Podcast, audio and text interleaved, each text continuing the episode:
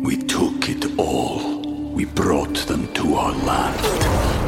An endless night, ember hot and icy cold. The rage of the earth. We made this curse. Carved it in the blood on our backs. We did not see. We could not, but she did. And in the end, What will I become? Senua's Saga. Hellblade 2. Play it now with Game Pass. If you ever love me, don't don't rob me of my hate. It's all I have.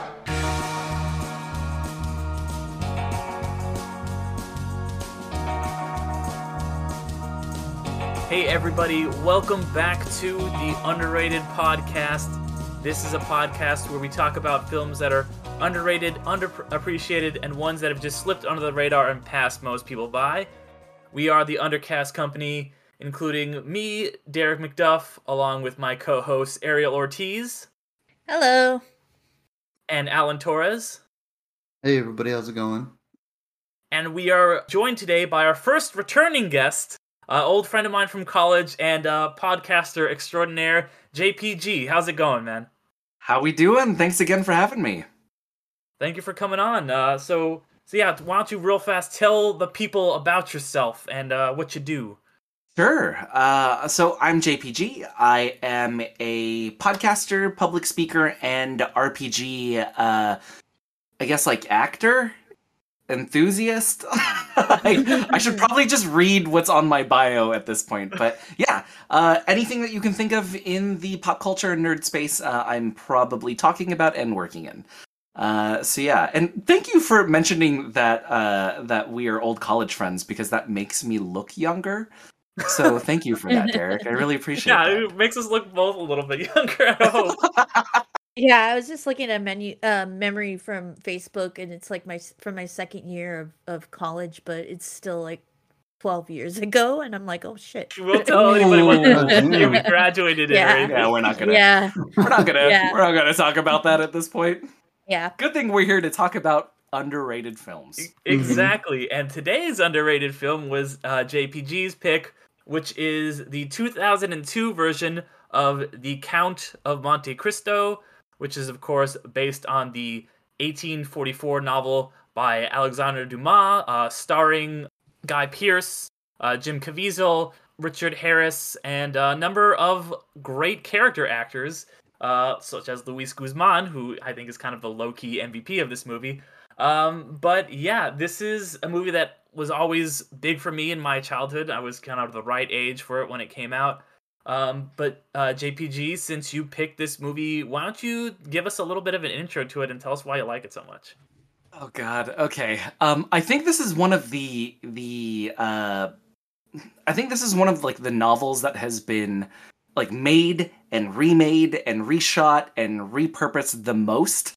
Like one of the most, definitely. Because I was looking at uh, all of the uh, uh, different um, like remakes of it as well too. Like Gerard Depardieu like plays the Count of Monte Cristo at one point, and like I don't know. Anyway, uh, Count of Monte Cristo, uh, probably one of the, I guess like one of the most popular like vengeance or revenge stories uh, that most people are introduced to, Mhm. uh, especially at a younger age. I know that I read this during my teens, and I w- this was actually assigned to me in high school. Uh, so that's when I was first exposed to this as well. Uh, but yeah, and I, Rich, I go and expose me. yeah, I just I just feel like I need to apologize to you all in advance for picking this film. Oh no, no, definitely No, don't. I dug it, don't. man. No. If anything, No. somebody should, should apologize to you for for assigning that giant brick of a book in high school. Like, I, like I, I I love big books like that, but in high school I was like, you no, I'll, I'll do Beowulf because it's like fifty pages. So Oh, like, I'm not gonna do a, a thousand big old page books. So Oh yeah. you should be getting the, apo- the apology. But sorry, continue. So, uh, great revenge story. Now, in the film itself, um, it follows uh, Edward da- uh, Edmond Dantes. Mhm. Uh, Dungeons, yeah. yeah, uh, played by Jim Caviezel. Uh, and um, as his life is just looking up, uh, it gets turned upside down by uh, friends and coworkers and compatriots, uh, and then it then turns into probably one of my most favorite revenge stories in all of pop culture. Mm-hmm.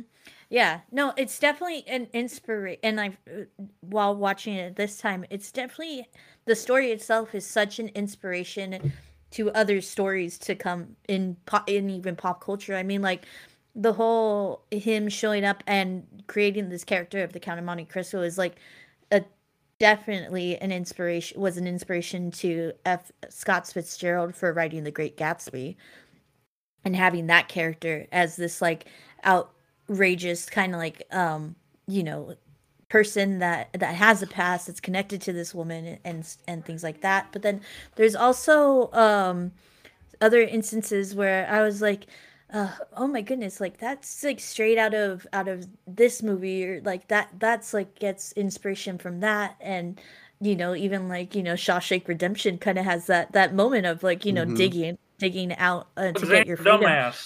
Mm-hmm. and and and yeah i mean it's just like it, it's along with with this and then uh, and of course william shakespeare stories and and then other like uh, you know i don't want to say ancient but really old um stories european stories like they just it just shows like how much of a influence that they have on even the storytelling of today and um and yeah this this version of count of monte cristo is like you know god tier of all the versions you know even sorry wishbone mm-hmm. but yeah it, that's the first time yeah that was the first Ariel, time i ever heard of the story Ariel, I feel like you that is not the first time you've said sorry wishbone on the show. oh no, it is. It is the first time. but no, with, like truthfully, if you I mean if you have children out there, show them wishbone. It's such a great um showing of, to get your kids to to enjoy literature itself. And um but yeah, I digress from that. Um the performances on this are so good and like Jim Caviezel just like I know, you know, him playing Jesus and stuff like that, he's really good, really good at having this innocence of him. And so it was, it's, he plays this character so well from like starting from being just this innocent person who, who very much, um, he doesn't think anybody will do bad on him, even Napoleon Bonaparte, you know, who like, you should not have trusted Napoleon Bonaparte. Um, but then turning trusting turn, Napoleon. Yeah, don't trust Napoleon. Um, I mean, in any in any iteration of, of Napoleon, like from Napoleon Bonaparte yourself to Napoleon the pig in in an animal animal farm, you don't mm-hmm. trust well, Napoleon. got Bill and Ted into trouble too. oh yeah, exactly. You don't trust Nap- uh, uh, Napoleon. Um, but yeah, so so, but then also then eventually becoming and, and transforming into this very jaded person who does not have any trust for most people. You know, I it, the only people he trusts are essentially ones that he's either like you know tried to kill or or like like Jacopo or you know or the the ones that try to kill him like the the other pirates and um he he knocks out of the park and then of course Guy Pearce does what Guy Pearce loves or is great at which is playing a bad guy that you just like from the start just hate and is such a sleazy scumbag.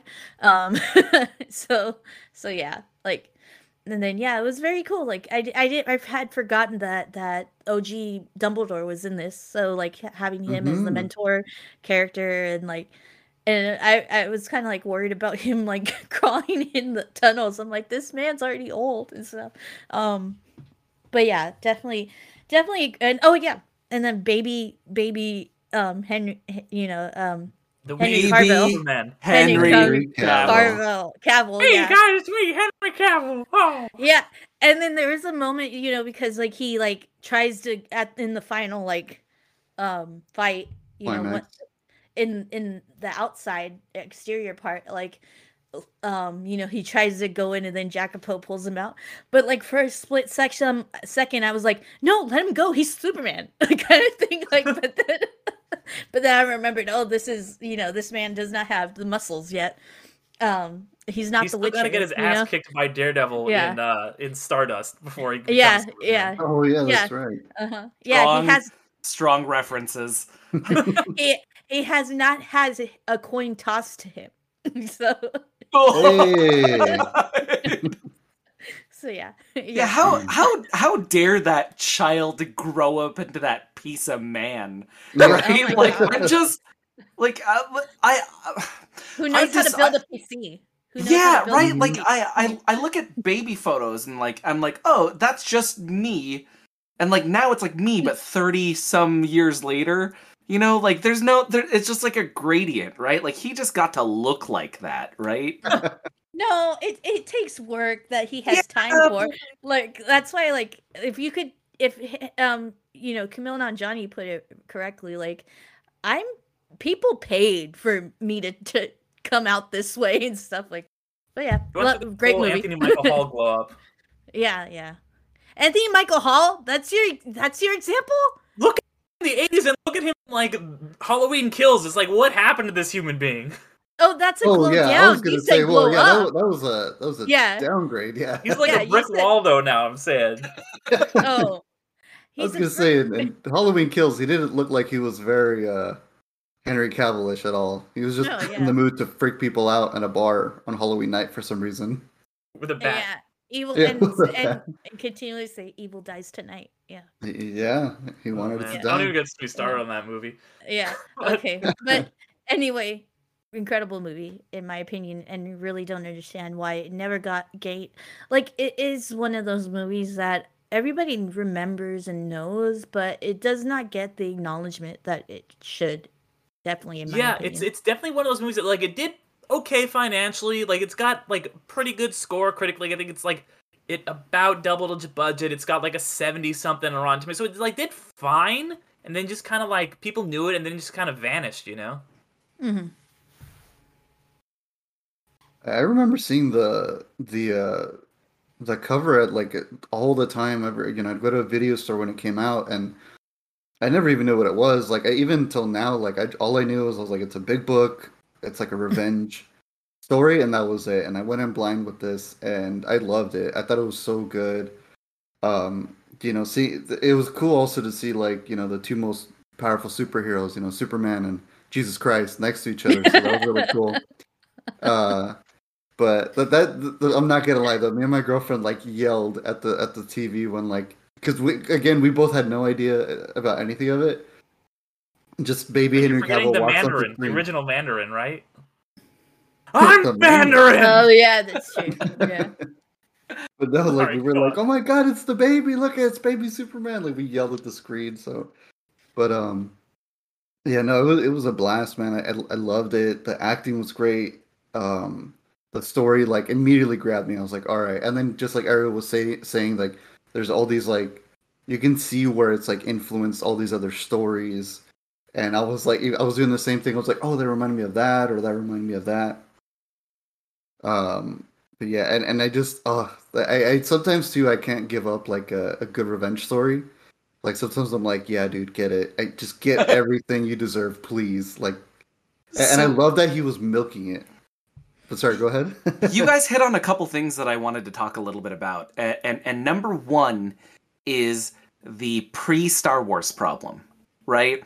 Uh, I, I've talked about this a lot on a, on a few different shows, but it's the idea that because you saw it in Star Wars, it like, when you see it somewhere else, you're like, oh, I saw that in Star Wars, until you realize that they did it before Star Wars and Star Mhm. Wars borrowed from them, but now in turn, it's so intrinsically connected to what you like how you watch Star Wars and how you feel about it, you can't help but to feel like, oh, well, Star Wars did it, whatever. But they didn't really. It was them, right? Uh, the So- biggest, the biggest like recent example of that that surprised me was Dune. Like, because Yes! Dune came before Carter, Star would say, Wars. Yeah, John yeah. Carter, another one. Mhm. But yeah, but like Dune Ugh. came before Star Wars, and then and they even use like now now it's it's a more prevalent in the actually the Boba Fett um show with the spice and literally using the same word of spice and the Dune people or like the Tusken Raiders and stuff like that. I'm like, I just watched this like as a fantastic movie like a few months ago and stuff. But but yeah, go on. Yeah, it's mhm. Funny enough, too, just one quick thing. Star Wars actually, I don't want to say stole, but they borrowed again, even in this most recent episode of Book of Boba. Uh, spoilers for anybody out there. Um, the whole Night of a Thousand Tears scene, like after, you know, the the whole, you know, that them taking down Mandalore, straight out of Terminator. oh right yeah, out of Terminator, and I yeah. was just like, "That's cool." Like, like they're they- they're doing that. But yeah, with this movie, that's the same thing. I kind of like to be like, "All right, this movie, this book came out a very long time ago, so it's really cool." Like, kind of going. It's it's super cool that you see it influencing things that you're so used to now. Like just like you said with the Star, Star Wars thing, where people are like, "Oh yeah, you know that was a Star Wars," or that this was in this. I'm like, well, gotta look into it a little bit more too. You gotta give a little love to where it originally came from. I think the second part of this too is uh, I usually like to surprise uh, guests whenever whenever I uh, sorry I usually like to surprise um, the people that I'm on the show with as a guest, and um, I wanted to let you guys know because I knew we were going to be talking about this film. I actually reread the whole book. Oh wow! Are you serious? Wow. Oh my god. So I didn't know you had to spare three years before the podcast. Yeah. It's very We've- 16 years. yeah, we've been planning this for a while. We've been planning this pre Star Wars. So 1984. so so um one thing that i always like to do is like okay are there certain parts of the film that you absolutely loved? And let me see if i can ruin it for you. Right. Because Oh, it's so man. different from the book, or or exactly yes yeah. Yeah, yeah.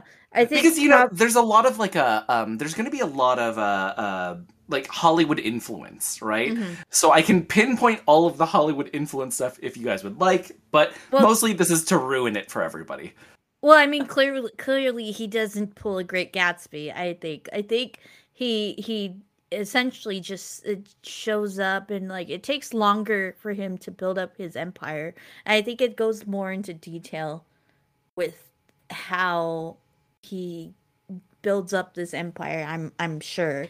It's not like he yeah shows up overnight. This I think it was like maybe like I think it, it calculated like three years since he fou- found the gold or roughly that maybe two since he found the gold and that he he came on the scene essentially. Um, but yeah, and I think I'm trying to because because I'm pretty sure the wishbone version was a little bit more um accurate. Accurate? Yeah. yeah, yeah.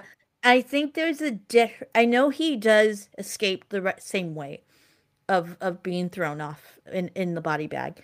Um, but I think how he f- learns to fight is different.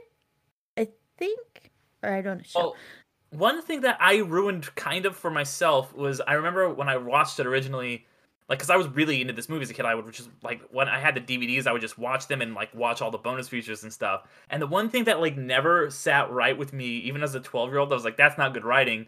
Was the fact that um, Henry Cavill was Jim Caviezel's son, and I was like, that's too neat. That's too clean. And then I was like watching some DVD bonus feature, and the director's like, the only problem with the book is that it's not his son. I'm like, that was it.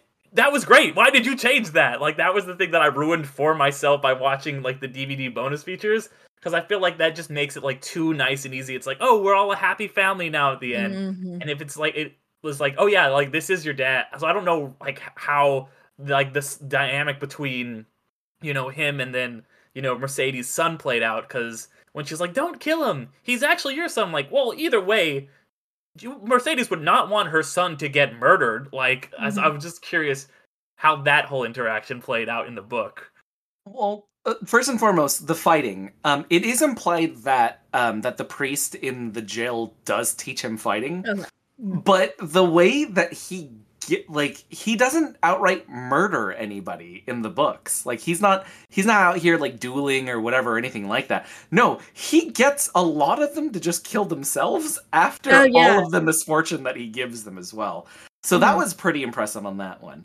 Uh, and then the other one with playing out. Okay, so the way that he gets to count uh to count Mon- oh, is it count Mondego right yeah Count- Come on, Yeah. Daniel. yeah so he gets he gets to count Mondego through um he gets to count Mondego in the film through his son right Albert right but in the book it's he like buys an island, tricks one of Albert's friends to stop there. They become friends. Then the friend tells Albert about him. Then they all start hanging out. And now like these two very young boys are hanging out with this like rich eccentric cajillionaire on his private island, which like doesn't sit well with me like now. Yeah. right? Uh, but yeah, he like tricks. He like has this whole plan where he like tricks the son's friend. So now the son's friend is his friend. Now the son is his friend, and that's how he gets to Mondego in the first place as well. So it's even more convoluted and and and uh, uh and complicated in the in the book itself. Mhm. Yeah. Yeah, this is one of those movies where you're like, you can tell that there's this is like a tome of a book, and like to put it into like a two and an hour and ten minute movie, you're gonna need to like make some edits, and that's why I think that if this had come out like today in like you know the 2020s, this would be an absolutely be a Netflix series. This would be like a oh, prestige. yeah. Like, Yeah. like oh, Yeah. like we've got Guy Pearce and all these great actors and like do it, like you know, doing all these roles, and it would be like ten parts on Netflix.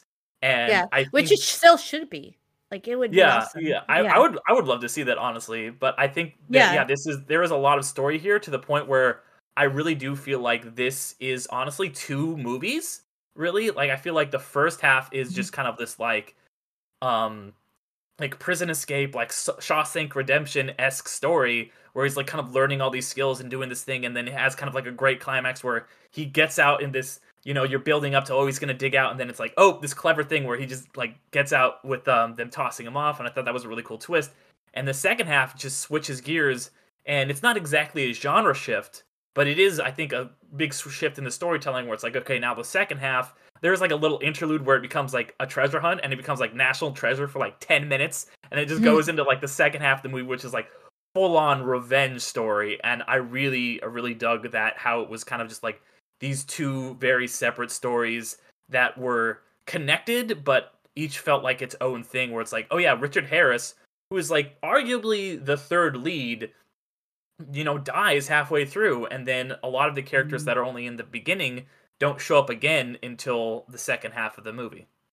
Mm-hmm. Yeah, and and I would just want to like make a note of how incredible, like just the speech that that um Jim Caviezel gives, like once they find the the the treasure and stuff, and he's like his kind of like subtle speech of revenge just like gives you chills. I it's so simple, like it's very short, but it's just like the way that he delivers it is just so much of like oh my goodness like this man's gonna like make people is gonna like burn the world kind of thing like he's just ready for that and stuff and it's it's it's like just a testament to like yeah how how great you know jim caviezel is in this.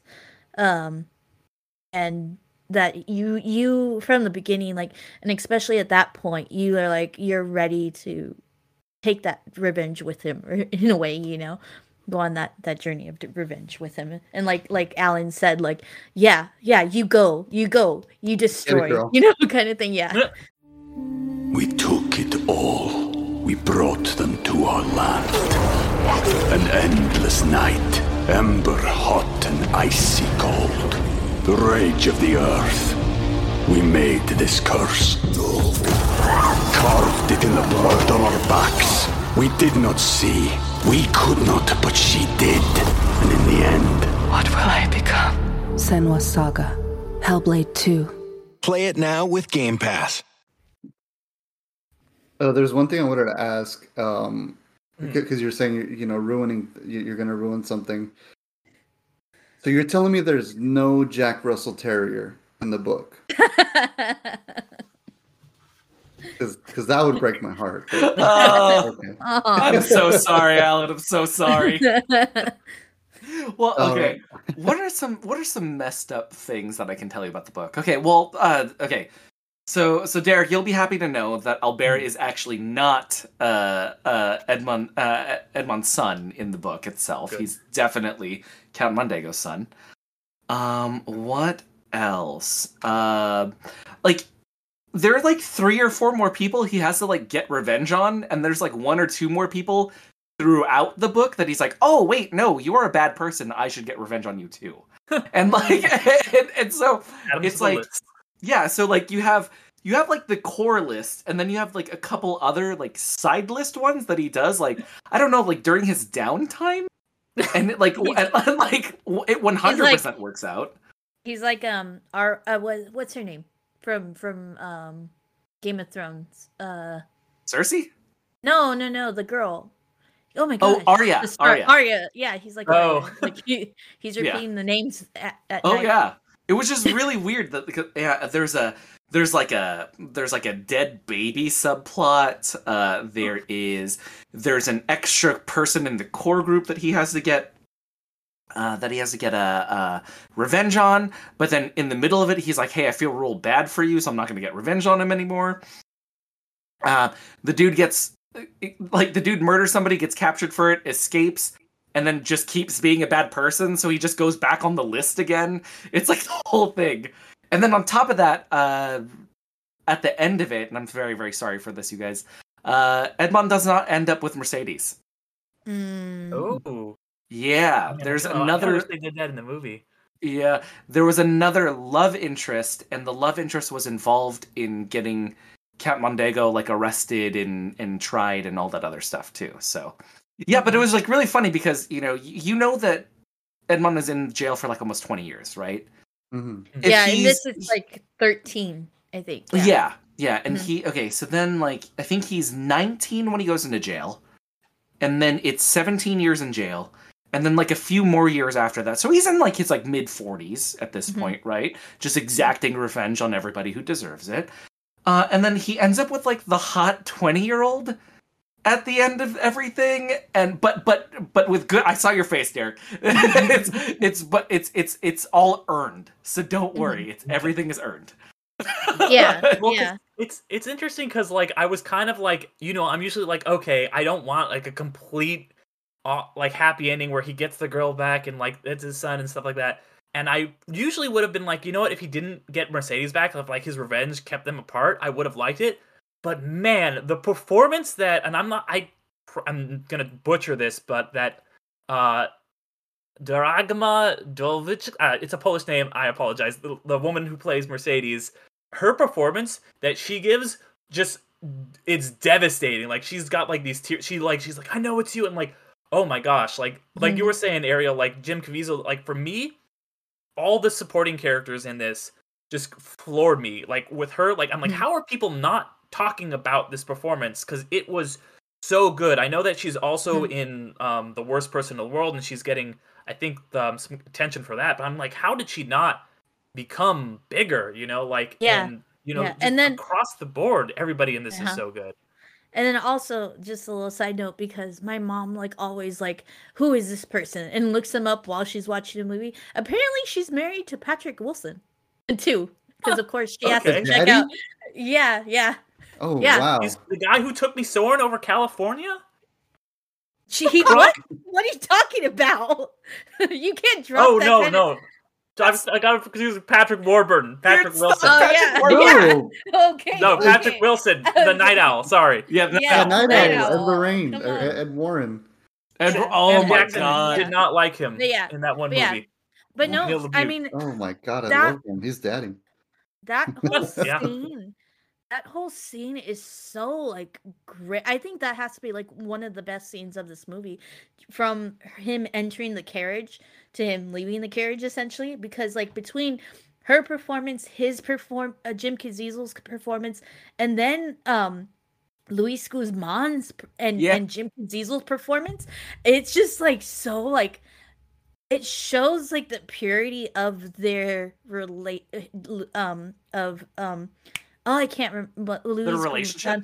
yeah their relationship and just how much of like they have this respect for each other and that like Luis Guzman's character like wants what's best for him. He doesn't want to see his friend hurt anymore. You know, he wants his friend to live a good a happy life that he deserves and he's just trying to do his best and even in that moment you get the feeling of like he is like just so sad but he's like accepting of the this like these words from eh, from uh his friend because he knows that his friend's hurting in this moment. And so these these words and and the way that he leaves isn't really like he's you know putting him down or it like it, it's such a great showing of of friendship for them. And like yeah i i just love that scene and how it's played out funny because you know when you're like a kid and you see a movie and you're like you kind of forget that like these people who you know from later in life are like i was like oh yeah guy pearce is in this superman's in this like you know jesus is in this and i kind of like forgot all about them. The one person i will never ever forget was in this because like anytime i'd see him in anything i'm like oh my gosh it's luis guzman from the County Monte Cristo. Like when he shows up in Community, I'm like, yes, build him that statue. He's incredible in this. Like I had like when he when like I had the reaction that he had. Like I am your man forever, Luis. Like like this, he's so yeah fucking good in this. This Uh, is a like this is a whole show talking about just underrated films and all that. mm, Underrated, like he's the most underrated person in this whole film, right? yeah, he really And- is. Yeah, and uh, like uh, uh, terrible wigs aside, like Yeah. yeah yeah. We yeah we we get this we get this like small injection of humor that uh, when we when we experience all of this revenge plot we need a little bit of that humor as well. And to be quite honest like what i would be interested in is like what scenes that they cut with him. Because there there's a lot of uh, I felt like there were a lot of scenes that that might not have connected as cleanly. Where I'm like, he was probably in it, and he probably killed it, and they cut it, right? The Snyder Mhm. cut. yeah, we movie. need to see Yeah, the Luis definitely, yeah. Guzman cut. Yes. Definitely, I, I I agree with that, dude. I there, th- that was probably my biggest nitpick. Was I was like, dude, this movie needs to be longer. I was like, it needs to at least be three hours because I need more. yeah Yeah. yeah yeah definitely and and going back to like yeah it would suffice to be a really great um netflix show because and and yeah i would agree going with the tra- traditional way that the book is and just have it more of like a i don't want to say psychological thriller but like his his the way that he gets what he wants through like like this manipulation of the system that threw him in jail, you know, which he does. Like you get senses of that, especially with how he uses in the movie, how he uses the the police and and things like that.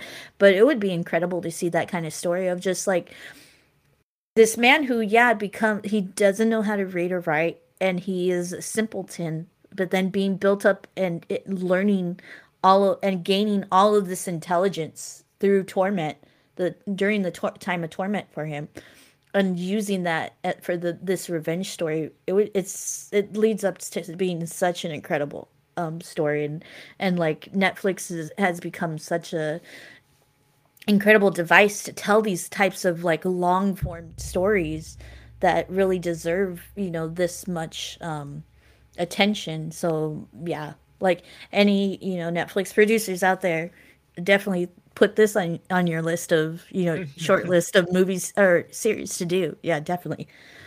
I think we're due for a good good another good version. I don't know if this was like the last version that we got. I can't remember any other ones after this but this it definitely yeah you know this was 2020 2002 so yeah you know 20 years later. Come on. Yeah, yeah. Well, uh, talking about the ending, and I'm curious if it ends the same way in the book, because you kind of hinted that it doesn't. But I really do love like it is kind of that Hollywood cliche, but that final showdown between them, like I felt like really worked for this kind of just like revenge action movie, because that is such a good sword fight. Like I was writing a list for Watch Mojo a little bit ago, like top ten sword fights, and that was on the list for sure. And like you know, I went back and rewatched the scene just to re- to uh, write about it. I was like, man, this is a good fucking sword fight. Like it, it's got different levels, and like you do they like think they lose their swords and they get the swords back, and he gets two swords, and it's just kind of like the dynamic is constantly changing, and you're seeing it from other people's perspectives. And it really works for both of their characters. I feel like this kind of conclusion because Guy Pearce he can get away. Mondango like is riding off on his horse, but just like he always he just can't let it go, and he just kind of holds and he's like I, he can make his getaway he can survive, but he has to turn back. He has to be better than Dantes, and he has to. He tosses down his gun. He's like, "All right, let's do this." He's like, "I'm better than this guy," and he, you know, meets his end because of that. And I just love that final, just like he, that little catharsis you get where he's like, "All right, I'm gonna give up my revenge," but you still get to, you still get to see this guy die because Guy Pearson, this is such a shit heel. Like he he Mhm. plays an absolutely irredeemable person, but he's Guy Pearson is just so good at. it. He's just like sniveling. He's just like Mondego, I am royal, and he spits in his face. You just like fucking kill this guy. But it's Guy Pearson. You just kind of are like you're you're. T- it's like Billy Zane in Titanic levels of like evil. like so I, I just really had like a fun time with that ending and i'm curious jpg is is it like the end is this a hollywood ending they added or was it like kind of a more like you know uh like the different ending in the book Okay. Uh, first and foremost, you mentioned Billy Zane. Uh, please, please let me know if you guys ever do the film The Phantom. oh my god, we're gonna yeah, do it Man. To say that, I've been wanting to do it since like day one to i, I know it's movie. not. I know it's not that movie, but Phantom's like a motherfucker. There you go. yeah. So Oh! if you if you ever do the Phantom, please, please, please let me know. Let me be back on the show. I'll be, I'll be there, man. I'll be there. Absolutely. I, I love that movie growing up. Uh, so Derek, this is one of those times where Hollywood executives were right. Like they were Yeah. right in order to add in. So um, they originally in this particular script they were actually going to have the uh the film kind of map the uh the the novel more closely. Um, once Mondego finds out, he like mentally breaks, and when he gets home in order to try to like fix things, uh, he runs into Mercedes and Albert, and they're just packed up and go- and leaving. Mm, And that's what finally breaks him, and just you know puts a gun in his mouth, and that's it. Oh uh, wow. Yeah, Yeah, and like, Yeah. uh, and and so when it, I think one of the best parts of that end scene is is him writing back, and when he gives when he gives that line of "I could not live in a world where you were better than me." Mhm. Mm. That that is that is so like hardcore Hollywood. I absolutely love it. Right? mhm. Like, like there's a, like though whoever decided that earned their paycheck for this whole Mhm. film. Mhm.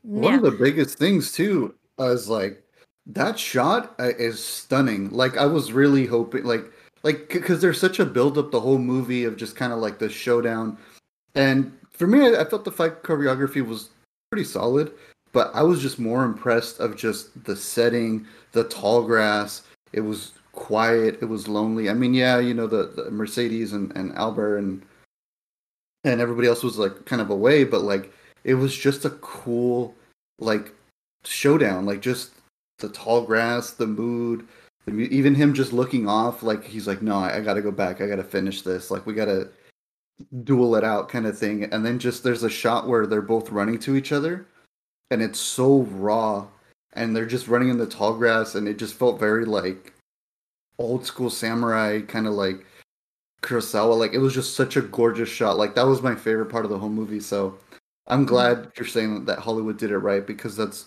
just a stunning shot. Like that whole Mhm. scene is just beautiful.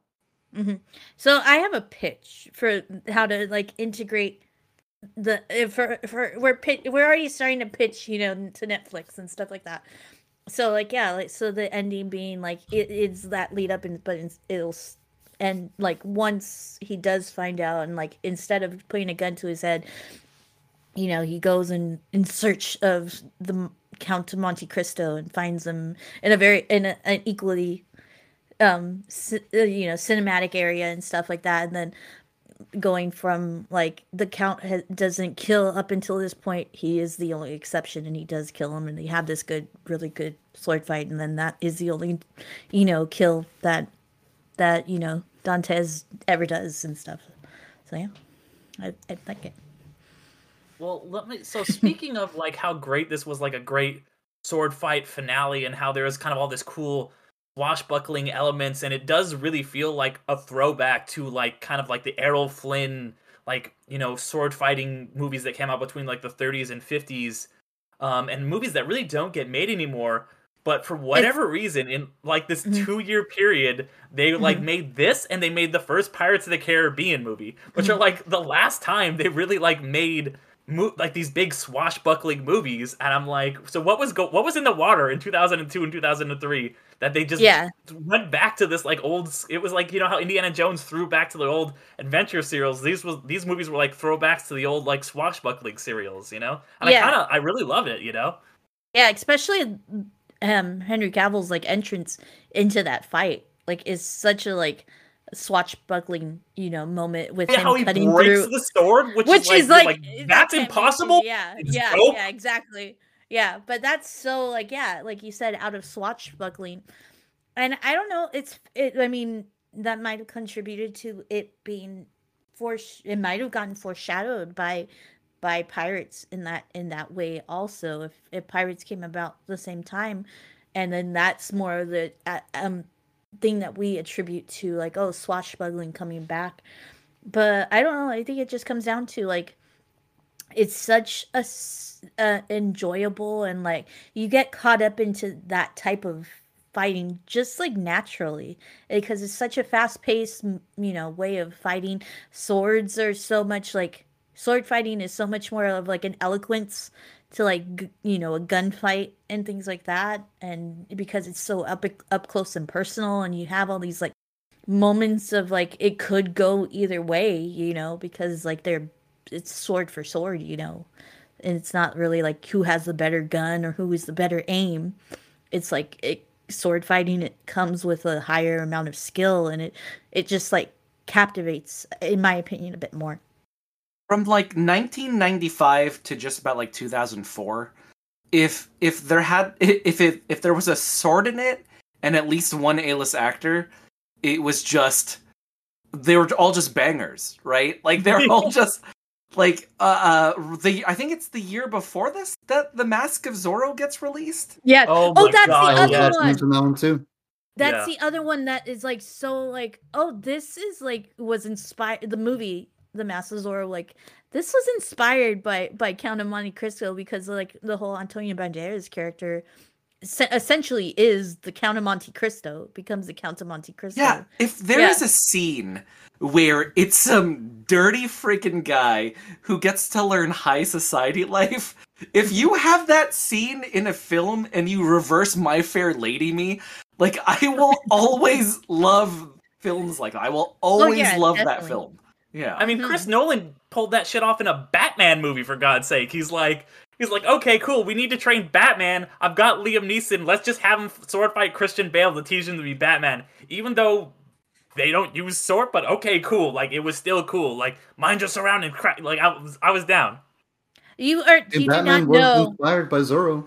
Yeah. Yeah. Oh yeah. Yeah. Yeah. it's just it's come it's all coming full circle, everyone. Mhm. Yeah. Oh yeah. Yeah. def- Everything's connected. Yeah, yeah. I mean, there is a reason that, like, you know, the Count of Monte Cristo as a book is assigned in in, in high school literature, you know, literature class because it it is a classic. It is a classic story. It definitely like captures the you know the basic out, out um you know outline of a hero's journey. I mean, it is like yeah, it is a staple to to literature that you know came after it. Does does anyone know what other films came out around this time? Because this was what, 2002? Mm-hmm. Mhm. Yeah. Um. Because I know like Pirates was was relative like because Pirates was um about it was the next year. So 2003 yeah, it's, Yeah. okay oh man you guys are gonna hate this okay uh okay. spider-man Uh huh. The first spider-man Mhm. oh my god okay uh harry potter and the chamber of secrets the Yeah. two towers came out this year yeah, Mhm. yeah.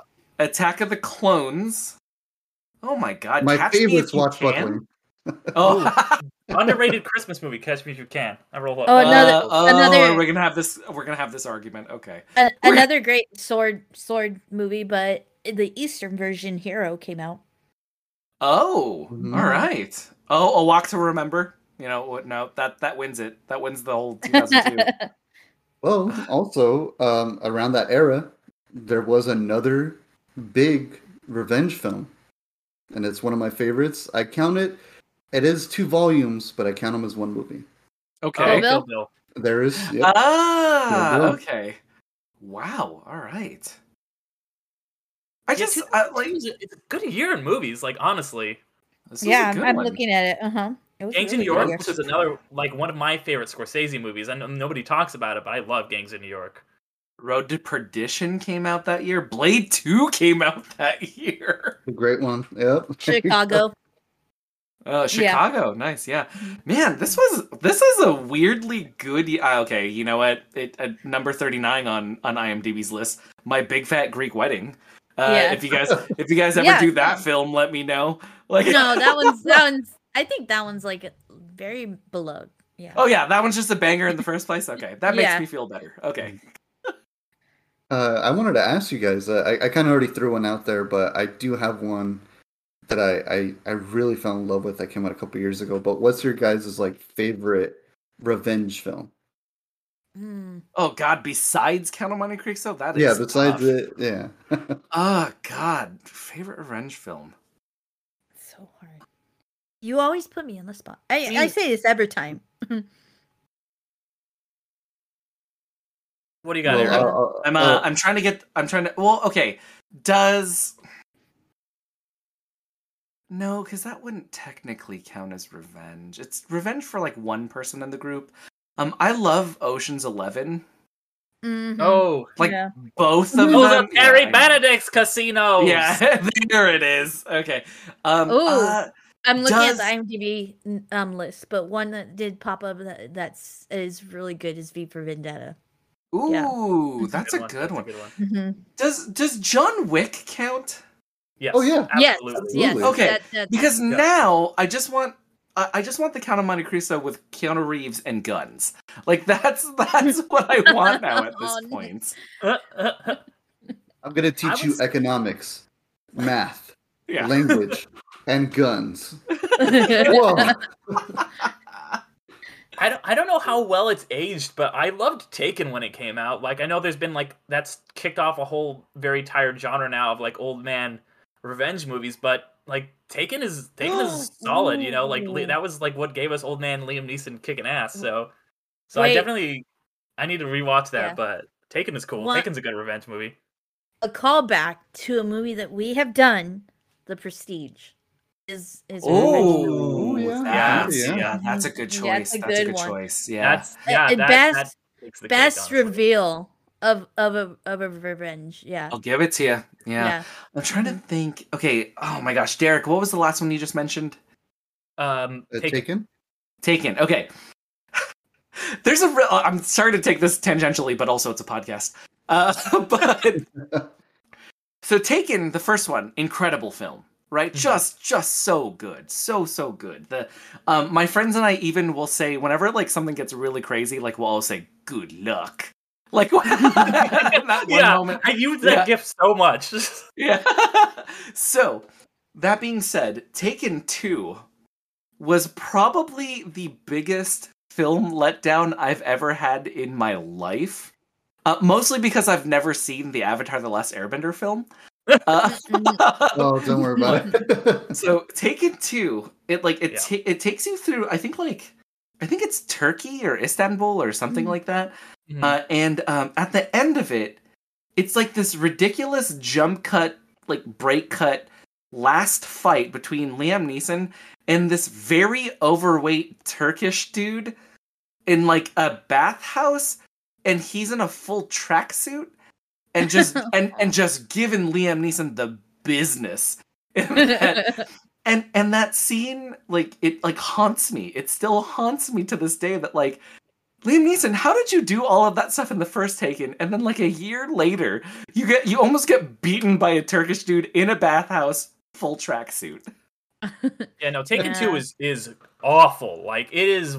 I I remember like being all in and like I was at college when it came out and like I w- everybody was like, oh my god, this new Liam, Liam Neeson movie, it's it's incredible, you know. And then like Taken Two comes out a year later and everyone's like, what is this? And Yeah, like I was like, is- no way, I'm gonna watch Taken Three after this. yeah. No.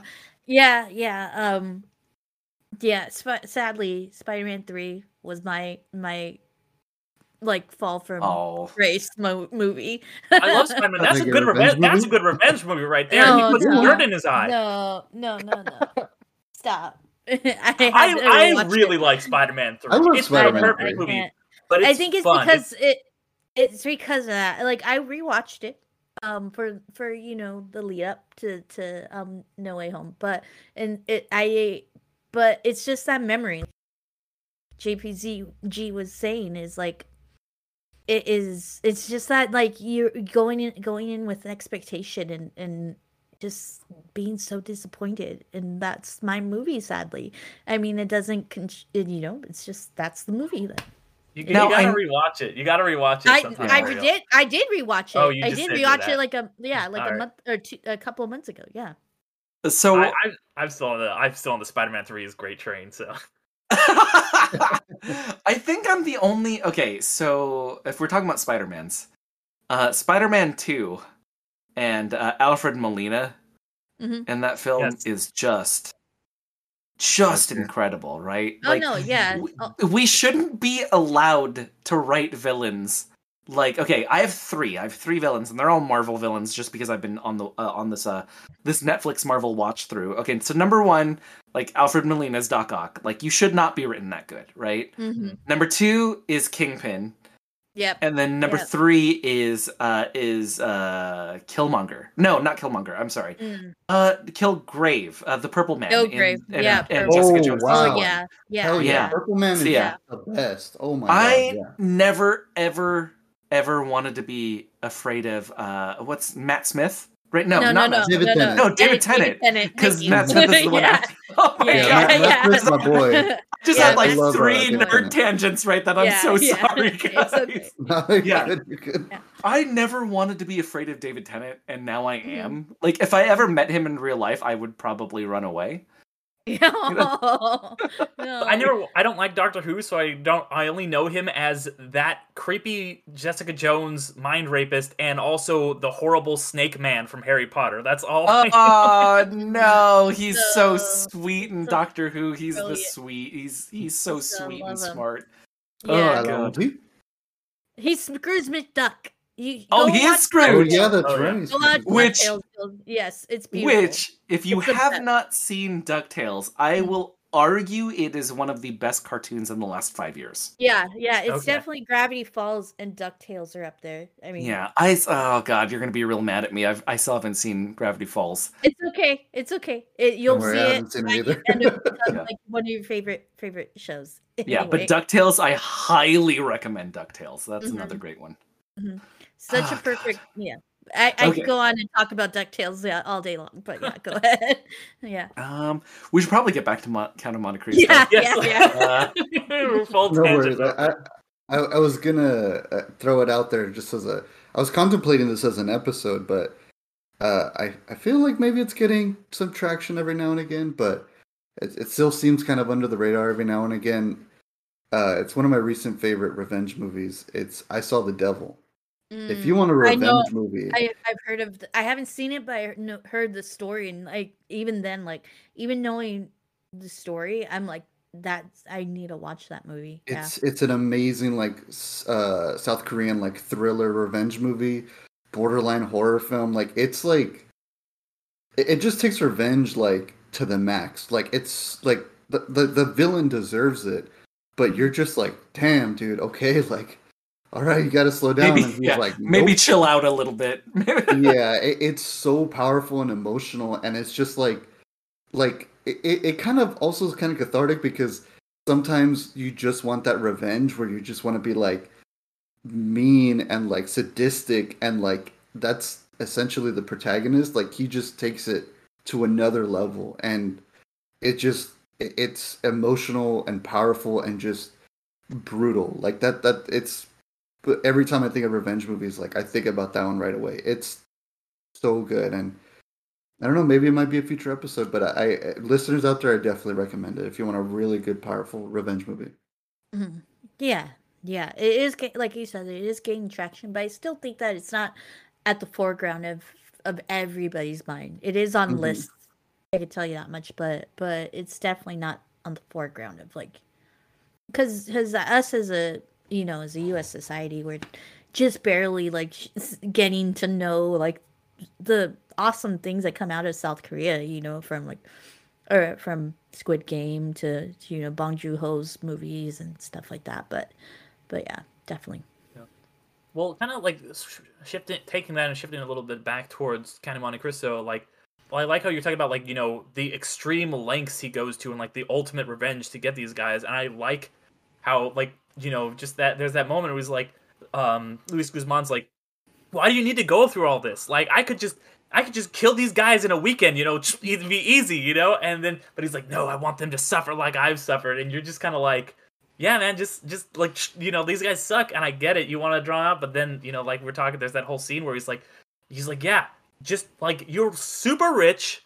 There's like this beautiful woman who's in love with you. Like, just take the money and run, dude. Just like you know, shoot these guys in the back of the head or something. You'll get away with it. Like, just get out, you know. Like he doesn't Bears, even, you know? the like because that's the carriage scene too it's like he doesn't need to like even kill them anymore like they're Mhm. already like at that point like destitute All of them are just sad yeah. sacks. yeah, they're like, all he- of them at just point, yeah like yeah. before he even shows up, their lives are pretty like- shitty. yeah like they were already destroying each other. Like he already like put the seeds in. Like he just needed to leave them he could have just left them to grow and like left. And like not even like or, or even staying there you know? He could have just stood there you know? Because they were not gonna they were already like in their downfall you know he didn't have to do anything more. Yeah.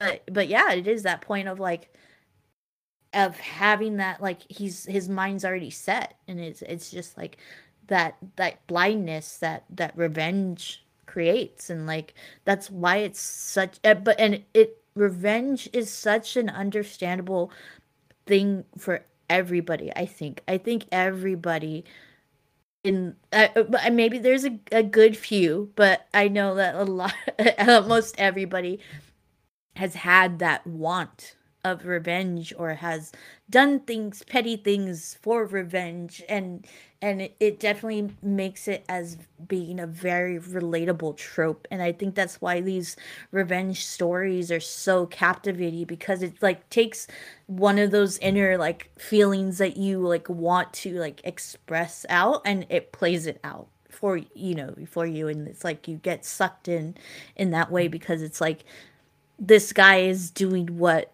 something that like I've always wanted to do to the people that have like done me wrong, you know?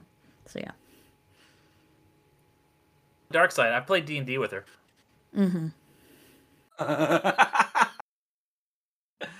Well, one question I was gonna ask uh, JPG about like the kind of structure of the mo- of the book is it like the movie where it's like the first half is kind of like this prison escape thing, and then the second half is you know this revenge story. Is it kind of like split like that, or is like one side more weighted than the other? I would say that the time jump is a little bit uh, uh, less inconsistent in the books, right? Because it's very much okay. This is what's happening. Um, you get in the jail pretty like you get in jail pretty quickly, and then you also get out of jail pretty quickly. But there is like a gigantic amount of time that that lapses, right? Uh, and it's more so that like if let's say the book is like a thousand pages, right? I would Mm. say that like from page two hundred like onward, we're we're like deep in revenge at this point. Okay. Like all all the yeah everything's enacting.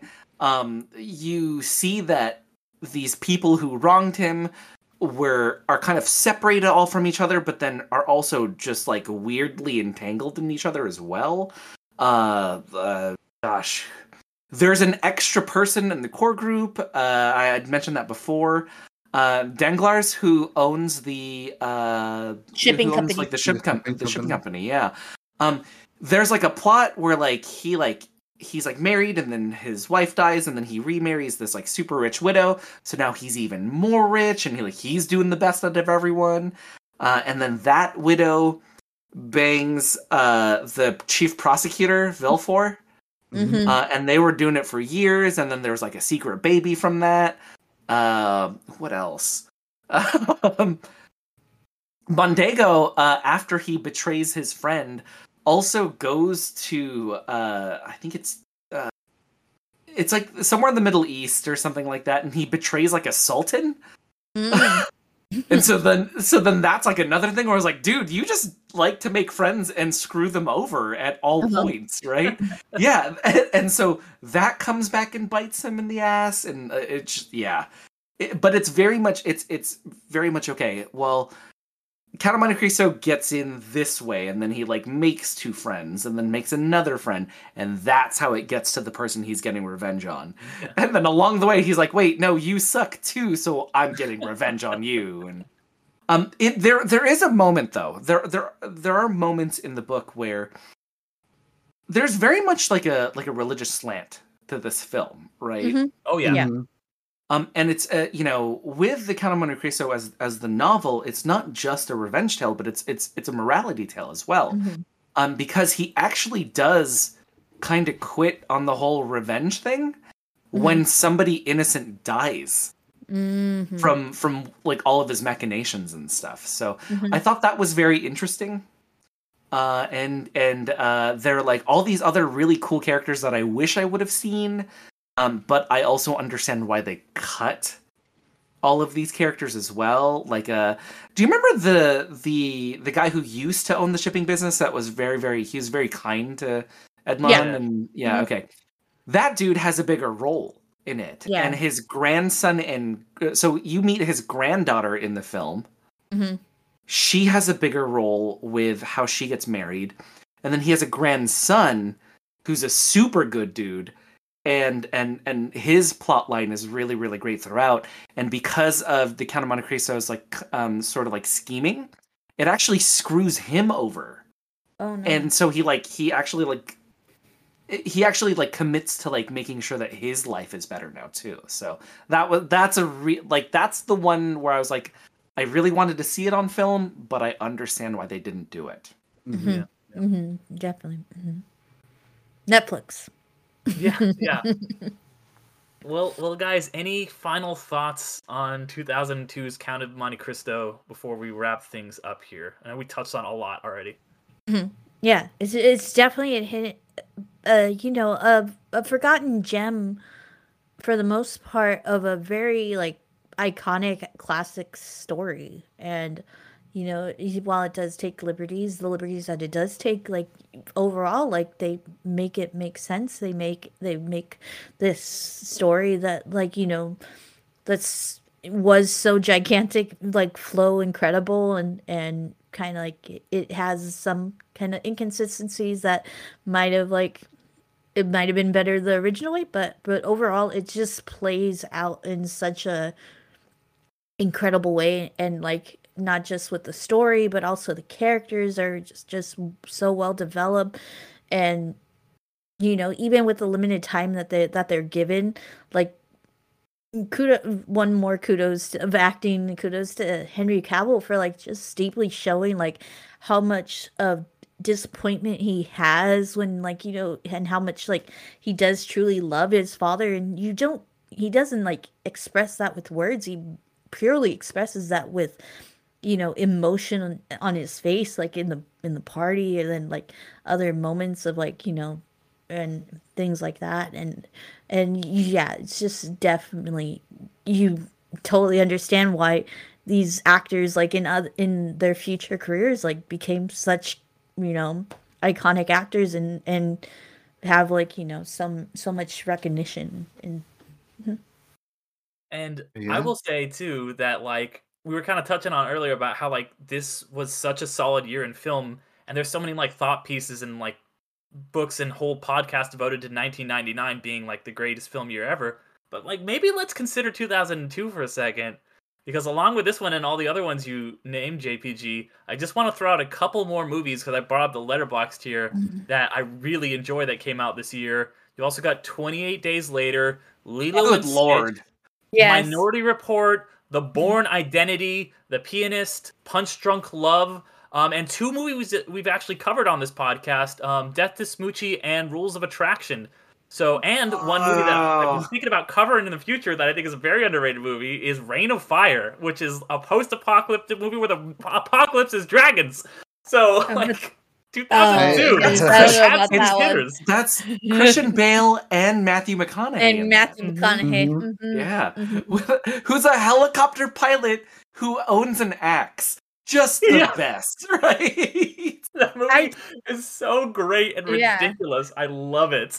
Oh my goodness. Yeah, like with that movie, like I originally thought that that it was like a medieval like dragon movie, but then Like I haven't seen it still, but like I do We're know gonna have like to cover I've seen at some point.